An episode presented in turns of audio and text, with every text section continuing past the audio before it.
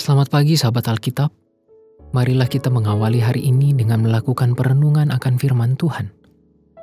Bacaan Alkitab kita pada pagi hari ini berasal dari Daniel pasal 3, ayatnya yang ke-24 sampai ayatnya yang ke-27. Kemudian terkejutlah Raja Nebukadnezar, lalu bangun dengan segera. Berkatalah ia kepada para menterinya, Bukan ketiga orang yang telah kita campakkan dengan terikat ke dalam api itu, Jawab mereka kepada raja. Benar ya raja, katanya.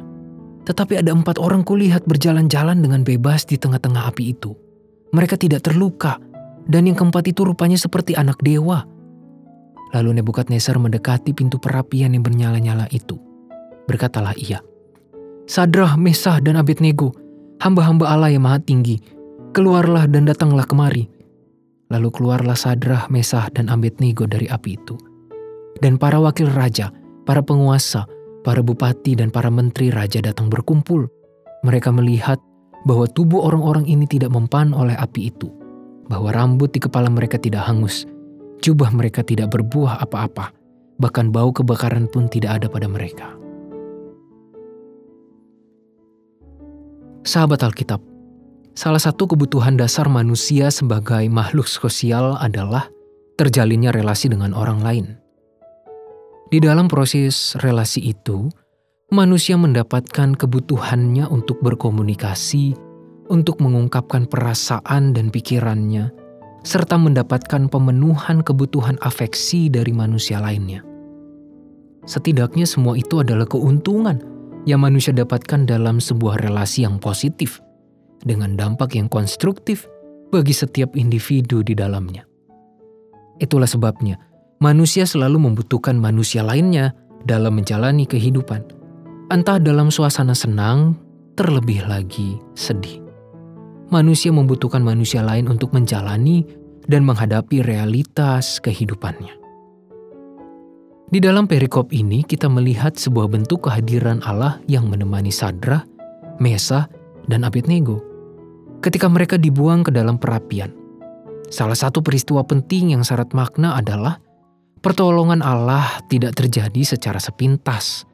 Justru Allah memberikan kehadirannya melalui personifikasi malaikat yang hadir bersama mereka bertiga di dalam perapian tersebut. Kehadiran Allah tidak hanya menunjukkan kepada Nebukadnezar dengan seluruh perangkat kerajaan yang lain bahwa ia Allah berkuasa untuk menyelamatkan Sadrah, Mesah, dan Abednego. Tetapi melalui kehadirannya, Allah juga menunjukkan bahwa Ia adalah Allah yang menemani. Ia adalah Allah yang relasional, yang ingin membangun hubungan yang intim dengan setiap orang yang berserah dan mengandalkannya. Ia tidak membiarkan umatnya sendirian menghadapi api-api kehidupan.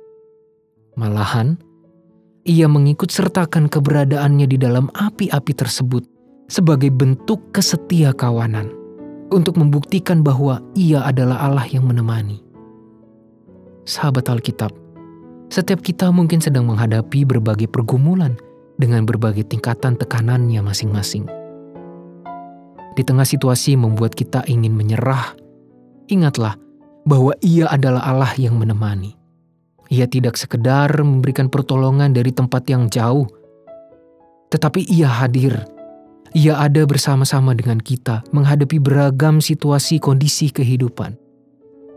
Allah sadar betul bahwa kita butuh untuk memiliki pihak lain yang bersedia memberikan telinga untuk didengar, bersedia memberikan rangkulan untuk menguatkan, bersedia untuk memberikan perkataan yang meneguhkan hati, dan bersedia untuk memberikan kehadiran yang mengusir perasaan kesendirian di tengah asam pahitnya kehidupan.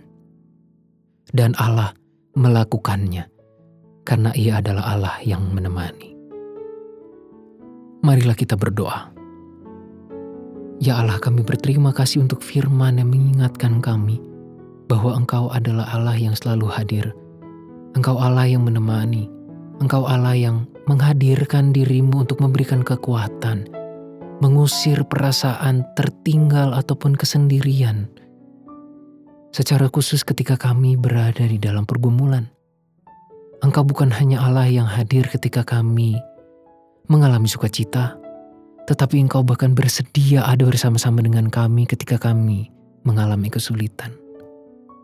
Terima kasih untuk semua kehadiranmu, dan tolonglah kami untuk terus merasakan bagaimana Allah selalu bersedia menghadirkan dirimu bagi kami. Hanya di dalam nama Tuhan kami Yesus Kristus kami berdoa dan memohon. Amin.